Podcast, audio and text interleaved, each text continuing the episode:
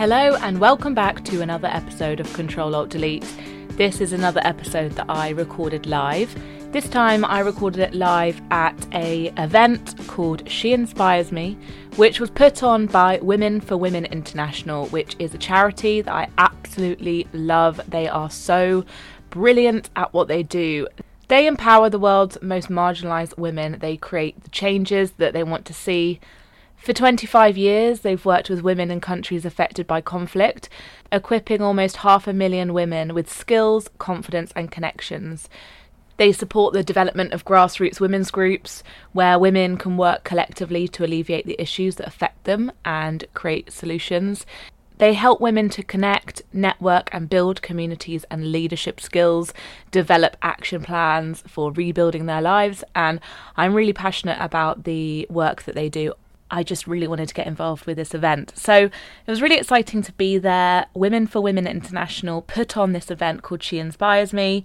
If you want to follow the hashtag She Inspires Me on Twitter, you can see all of the Um, events that happened that day and all of the takeaways, and Refinery twenty-nine was the media partner, so they're going to be putting out a lot of information about the event too.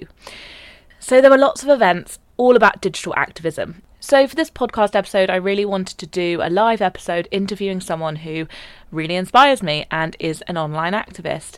So my guest today is Amika George. She is an eighteen-year-old student from North London, and she started the Free Periods campaign, a campaign which calls on the government to give free menstrual products for women from low-income families. The campaign was all about giving free sanitary products to girls that were already on free school meals.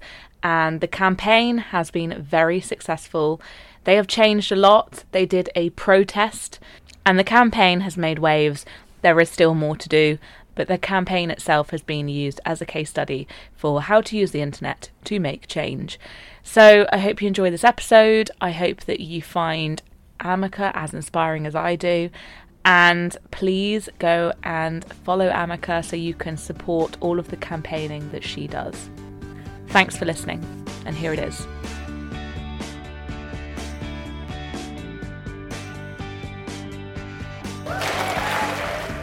I'm really excited to be here. I've asked Amika if she would come on the podcast a few times already, so this is the best time to do it, I think, in front of a live audience and share the moment with you all. So the Control Alt Delete podcast is, um, I interview amazing women on it. To be honest, it's, it, the reason I love it so much is because it's not about me, it's about the guest, and I get to sort of share the message with everyone. So I can't think of a better guest for today at this amazing festival. Thanks I am... So to echo, you know, what was just said, you know, I am so impressed with what you've done, and um, young people really inspire me, you included. Thank you. So, thank you. Thank Let's you so start... much for having me. You're so welcome. Let's start off by, um, so I wanted to ask you, sometimes I'm guilty of retweeting something and thinking I've done something. What you've done is actually taken something that you want to get behind and physically made it happen. What was the very, very first step before undertaking such a big campaign? I think um, one of the things that a lot of people would forget about Free Periods, and myself included, is that I never planned any of this. I never really thought I would start this thing that's become quite big. Um, so for those of you who don't know about Free Periods, I started it in April last year. Um, I was just kind of having breakfast one morning and I, re- I read an article about girls in the U K missing school for up to a week every month just because they couldn't afford menstrual products. Um, and this is this idea of period poverty was completely alien to me. I'd never heard of it. I talked to my friends and family, they'd never heard of it, and I'd never been personally affected by it. Um, and I did some research and found that this was happening all over the U K and all over the world. And not only that, but the government just wasn't doing anything about it, which is what I found really strange and kind of worrying. Um, even though there were people, there were journalists, there, it was in the news, everyone was saying, oh my God, there are girls in the U K who aren't getting an education. The Education Secretary hadn't even said it was a bad thing, let alone come up with a solution to fix it. So kind of being a teenager and just growing up in this digital age, I did the only thing that I could think of, which was start a petition on change dot org. I called it Free Periods, and the idea is that the children on free school meals, so they're the ones who have already been identified as being from the lowest income families, would get free menstrual products too. So I started this petition, and I think I emailed, like, I sent the link to a few of my friends and asked them to put it on Facebook, and then it had about twenty signatures, and then I sent it to my mum, and it got twenty-one, and then um, I sent it to, I asked my dad to send it, like, round his work, which he was kind of reluctant um, at first, but then he, he did, and, like, my brother and his friends and my teachers at school, and it was kind of growing, but really slowly, and then I literally have no explanation as to how this happened, but in a couple of weeks it got over two thousand, and at the moment it's at over one hundred seventy thousand. So it kind of just grew exponentially in the most amazing way, and yeah, I think a lot, I it's not like I ever planned for that to happen, and it's not like I ever planned to ever be doing anything like this, um, which is why it all still feels really kind of exciting and overwhelming for me, mm. but yeah. That's so interesting, because I think with a lot of s- stories like these, like with the Help Refugees hashtag that took yeah. off, it, it was such a small seed, and then something so big can grow from the back of it. But I wanted to ask you how you saw it pick up online, because I think that um, not only have you kind of, uh, well, you organised a protest, which was successful. Yeah. Uh, how did the internet help you, and was it word of mouth more than online, or do you think that there were moments on social media that kind of made it spike? Yeah, I would say it did. Um, so quite early on, Kathy Newman tweeted it, and that that was a bit of a spike. And then it was just kind of little bits like that. And then it was it was very gradual. And I think the the longer I did it, and the more kind of I spoke up about it, and the more I tweeted about it, and the more I put it on Instagram, it would just kind of grow. And like I say, it wasn't planned, and it was just kind of this, because everyone was talking about period poverty, because it had been in the news. There were so many people who felt kind of just like me, like they wanted to do something about it, and signing a petition and getting involved in an organised movement was is really easy. Um, and I think I think it's kind of testament to young people. I think when we when and all people, when you see an issue, your first thought is, what can I do to help? What can I do to support? And now that we have the internet and social media, it makes it so easy for all of us to just engage so quickly and easily. And I think a lot of adults, this isn't really answering your question, but I think a lot of people, adults would kind of accuse young people of clicktivism and saying, you know, that's all that you do, and you can just click, sign a petition or post something on Instagram. That doesn't mean you're actually having an impact. And I would always say, look at the Free Periods protest, because that was five days before Christmas. It was freezing cold. Um, I did not know how many people would come. I really thought it would just be me and like a few friends, and it was over two thousand people who came, and we did all the um, publicity, all the um, raising awareness was via Instagram. That was it, and I think it just shows that you can use the internet for so much good, um, and I worked with some amazing women that I met, and we all kind of really use different skills that we had, but mainly the internet, to just raise awareness and get people excited and create this buzz, um, and it paid off. Yeah, and and what about periods as a as a topic? Because it is kind of shocking, just as your campaign did show everyone. I think that was the moment where you think, how is this happening? And then you immediately sign the petition, because you're just so confused at how this can still be happening.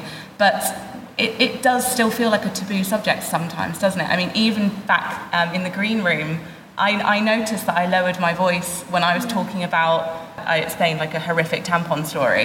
Um, and, um, and and I sort of immediately think, oh, I should speak quite quietly about that. And and and that's learnt, isn't it? It's like learnt behaviour, that periods are gross and you shouldn't talk about them. And what do you do in your kind of everyday life to make sure that you are overcoming that and not treating it like a taboo anymore? Yeah, I think it's interesting. I think we've all, to some extent, been kind of conditioned to think that periods are really disgusting and we shouldn't talk about them and we should lower our voices. And there is, um, I almost like to think of like a period revolution going on at the moment, where people are feeling so empowered and so proud of periods. And I think it's just like the most amazing thing that women are finally starting to realise, yeah, we just because we all go through periods doesn't mean that it's an exclusively women's thing, doesn't mean that we have to be quiet about them or be embarrassed of them. We have to be really proud of them. So I think obviously the best thing is just talking, just being, it's really hard to kind of get your head around when you've been taught from quite a young age um, to be embarrassed of periods, but to just really embrace them and just tell really disgusting stories. I always say, like, always just don't don't worry about kind of sounding whatever, just be really open, be really honest, and most importantly talk to boys and men and anyone who doesn't have a period about periods, because I think there's definitely a lack of education there that people who do have periods, it's our responsibility to inform other people. And when we have um, Parliament, which is only made up of thirty percent women and seventy percent men, the majority of the people making political decisions don't have periods, so they're not going to know what periods are like, let alone how horrific it must be to go through period poverty every month. So I think we need to get over that stigma and we need to break that taboo in order to feel empowered and to make change. It's so true, because I feel as well the conversation about men- mental health is a similar one where, you know, people miss work for many reasons, and sometimes you kind of mask it with something else, but it yeah. could be a bad period, it could be that you're just having a really bad mental health day. It's sort of breaking down the stigma across across the board. It's, it's exciting that that is happening finally. Um, but a practical question, I suppose, for anyone listening who wants to be more active and wants to maybe, um, yeah, dip their toe in the activism world. Obviously, you were at school during all of this madness as well. Yeah. And so, so you're juggling things. And there's uh, the the upskirting campaign at the moment. Mm-hmm. Gina Martin, that she has a full-time job, and I'm just I do I do look at people and think that is so incredible. And actually, you're not given enough credit as well of how much more work it is on top of all the other work you have, or school, or whatever. Um, how how did you manage that? How was it? Yeah, so it kind of comes back to the whole thing about me not really knowing that it would I would have to be kind of juggling all these things. So I started it in um, April last year, so I was seventeen and in my first year of A-levels, and I just finished my A-levels last Wednesday, um, which is really weird. Thanks. um, thanks. So, um, yeah, so I kind of just learned how to manage it, and I wouldn't say that I was very good. I kind of was just... come home and like do emails on the tube, or um, I learned to, at first I was trying to just do everything to raise awareness, but I realised that wasn't really feasible, so I learned to kind of prioritise the things that I thought would have the most impact on the campaign, or just do really fun things, like the things that I wanted to do and that looked most appealing to me. Um, and yeah, you kind of realise that you don't have to just say yes to everything and everyone. Um, And I think it's just when you feel passionately about something and you wanna, you really want to see change and you really want to kind of make a difference, it, it doesn't, I don't know, it didn't really, I never considered stopping it or anything, even though it did get difficult with managing school, and I had to like shuffle shuffle around my exams because I had to like go to America once, and I'm like really grateful to my school to, for being really flexible and supportive of that. Um, but then the other thing I would say is definitely don't feel like you have to do everything on your own. Just definitely draw on the power of community and find strength in numbers, because by meeting other people and kind of using everyone's skills and different assets, you can really push things forward without feeling all the weight on yourself. Yeah, it's been really lovely to watch actually how much of a community has been built that you have spearheaded. Um, I did notice the Pink Protest, which is a group of um, Grace Campbell and Scarlett Curtis and a few others who have kind of joined forces, and it feels like they sort of see something and they and they just run and help and exactly. kind of um, just give what they can and promote it. And um, how did that feel, kind of having a network of people around you? Because I think, you know, we, we can't do things alone, and it feels good to have a network and a sisterhood like today is all about. Exactly. It, it was amazing. It was just, I met Grace and Scarlett, who founded the Pink Protest in August last year, so they were filming um, a video series about activism, and then we just really hit it off, and they were kind of in the early stages of founding that, so we were, just got talking and we said we really want to do something together, and that's when we thought of the idea of the protest, and it was just amazing. I definitely couldn't have done any of it single-handedly without them, um, and it's just amazing to think that when you, you can often feel alone, like you feel so strongly about something, and then you realise how many people agree with you and how many people feel just as passionately as you do. And it's just the most empowering feeling. And I think that's why days like today are so important, because you realise you're not alone and you're never going to be alone. There'll always be one person who disagree, who agrees, and maybe there'll be somebody who disagrees, but there'll be ten people, more people who agree. Um, and yeah, I think it's just incredible to see movements like Free Periods, but like so many others, also just grow and really take over and just kind of show just how powerful people are when they come together, especially young people. And I think, again, social media has a lot to do with that as well. Yeah, so much collaboration. Exactly. With people who can help. It's amazing. So with um, this campaign, obviously it's been incredibly successful, and I think every you know everyone is so grateful to you for what you've done. If you were going to start a new campaign, is there anything that happened that you thought, okay, I've learned so much from that one thing that I might have done differently, or any challenges along the way? Yeah, there have been challenges, definitely. So I'm quite lucky, I was saying to you before, that the response to the campaign about period poverty has been overwhelmingly positive. There have been most people who I tell, when I tell somebody about it, they immediately want to help. They immediately want to sign a petition or do something to help, because it's not a divisive issue. It's not something that no, nobody can really disagree with, the fact that it's wrong that girls are missing school every month. Um, but there are always some, there are always people who say um, something like, oh, I'm sure these girls are just kind of playing truant, or Uh, pads and tampons, you can get them from for ten p from Tesco, so how can they not afford that? And that's really shown me kind of the level of ignorance in the U K, that there are people who don't understand that there is a huge gap between the rich and poor in this country, and there is real abject poverty that a lot of people don't understand. I definitely didn't understand before I started the campaign. Yes, pads and tampons are cheap, but you have to buy multiple every month for several years. Um, there are also families who They can't talk to they can't talk to their daughters about periods, and they can't because of the taboo. But also the daughters don't feel like they can talk to the parents, because they know that there is a choice between food and pads, and obviously food has to be prioritised to feed children. So I think it, it is all about education, and that is one of the challenges that I face. Kind of, there are definitely people who don't really understand the level of poverty in the U K, and also that this is a real feminist issue, that this is all to do with the fact that women have been oppressed for several years. Periods are an exclusively female issue and something that we suffer through, but men have no idea about and really can't sympathise with. And that's why I think they've been concealed in the media and just kind of in popular culture for so long. And that's why we need to overcome that, because when men and boys and everybody feels open about periods, that's when we achieve gender equality, I think. Yes. And I mean, speaking on that about how, you know, sometimes people might not understand it, or it's so it's so kind of interesting when people act really defensive about things when yeah. it, it's clear that it's a problem. But how do you maintain that positivity, and also, you know, there's challenging moments when people don't quite understand it? Because I think to be an activist, you kind of have to me- remain slightly positive, otherwise you kind of would give up halfway through a campaign. Yeah. How do you maintain that? I think it kind of does come back to this idea of sisterhood, the idea that you never feel completely dejected when you know that there are so many people who have your back and who want the same things that you do.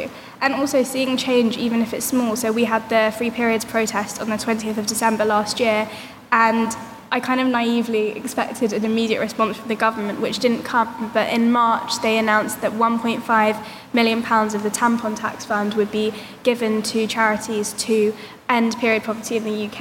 So yes, I don't think that's a victory for the campaign, because it needs we need to see a long-term pledge from the government to end period poverty.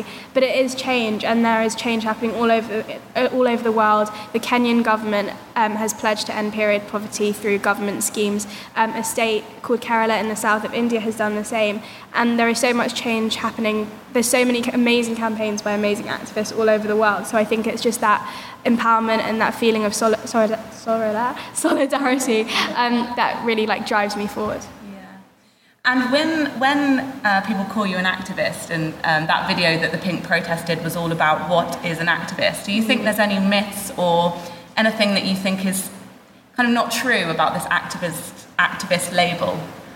Do you think we can all yeah. be an activist? You know, it's yeah. not so kind of uh, stereotypical now? Yes, definitely. I think um, I think the definition of an activist is definitely is definitely changing. I think that we're seeing kind of this new wave of activism, and it maybe people thought, would have thought that to be an activist you have to be protesting all the time, or you have to be like leading a movement and be really kind of visible, but I don't think it's like that anymore. I think just by posting things on Instagram or by just by telling a friend about something, that's activism. I think if you're going out of your way to do something that's making a difference, no matter how small that difference is, I think that's activism, and I don't think it needs to be kind of really brave or big or public um, to be activism. So yeah.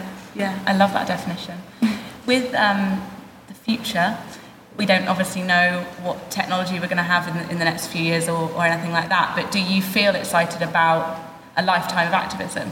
Yeah, so I'm going to see what happens on results day um, and see if I get into university. Um, and kind of after, I will continue with the campaign for as long as it takes. I think now that I've started and now that there are so many people who want to see um, Free Periods succeed and an end to period poverty in the U K, I'm not going to stop until that's achieved. And like I said, I don't think activism needs to be kind of big campaigns or big movements. So yeah, I definitely will continue a life of activism, um, even though that does sound kind of daunting. But um, yeah. But it's it's it's nice when you say the definition, because I think activism shouldn't be daunting so that more people do it. And actually, exactly. When I was asked to be in that video about being an activist, I was like, yeah. I'm not an activist. I, I would never call myself that. And actually, exactly. By the end of the day, I thought, actually, no, I am. Yeah. Um, it's just, it's a, it's quite a big label to use. But definitely. I think actually we should all be proud to say we are if we're doing even the smallest things. Yeah, I think there's a lot of stigma around the word that needs to be removed.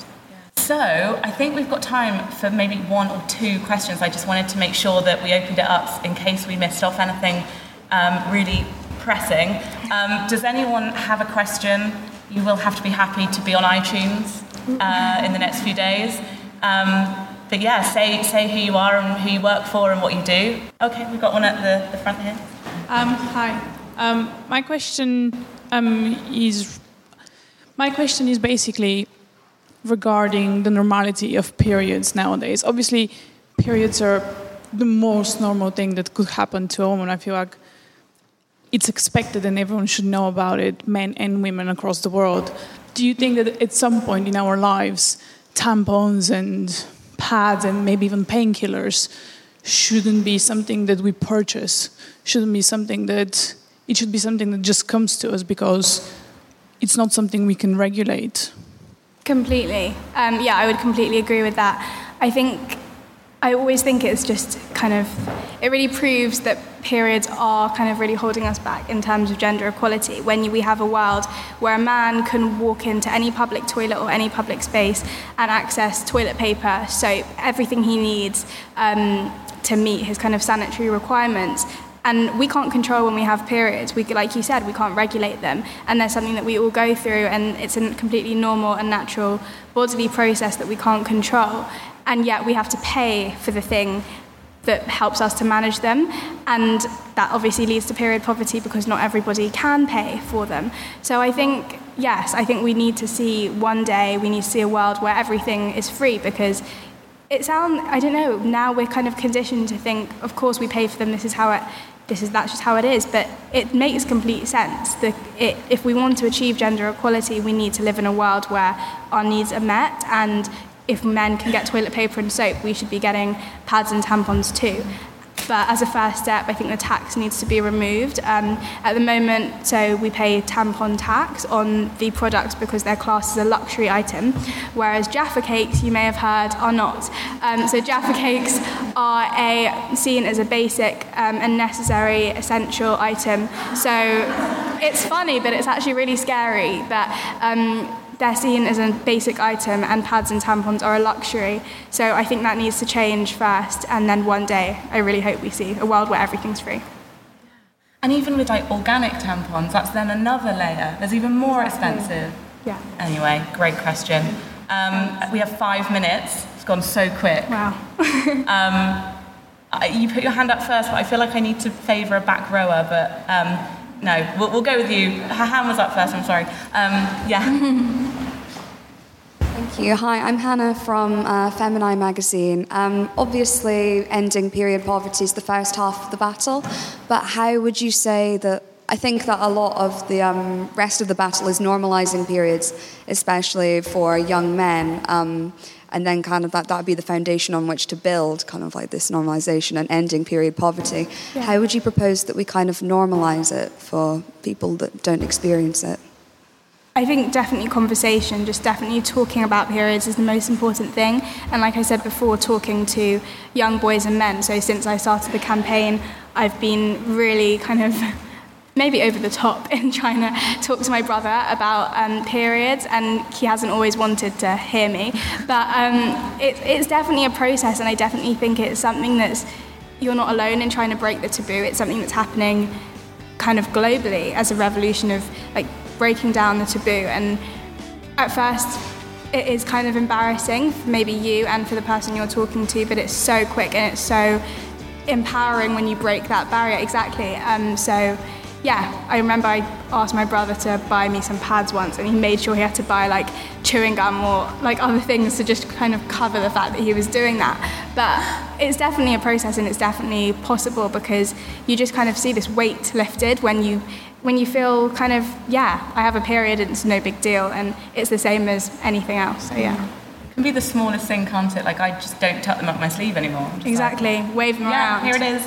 um, but thank you so, so much, Amika, for everything, for coming on the podcast, for um, just being really inspiring to so many people. And thank you all for listening. Thank and you. If you've got any other questions, we'll... Amika will be around for a bit. Yeah. Um, but yeah, thank you. And thank you so much to Women for Women International.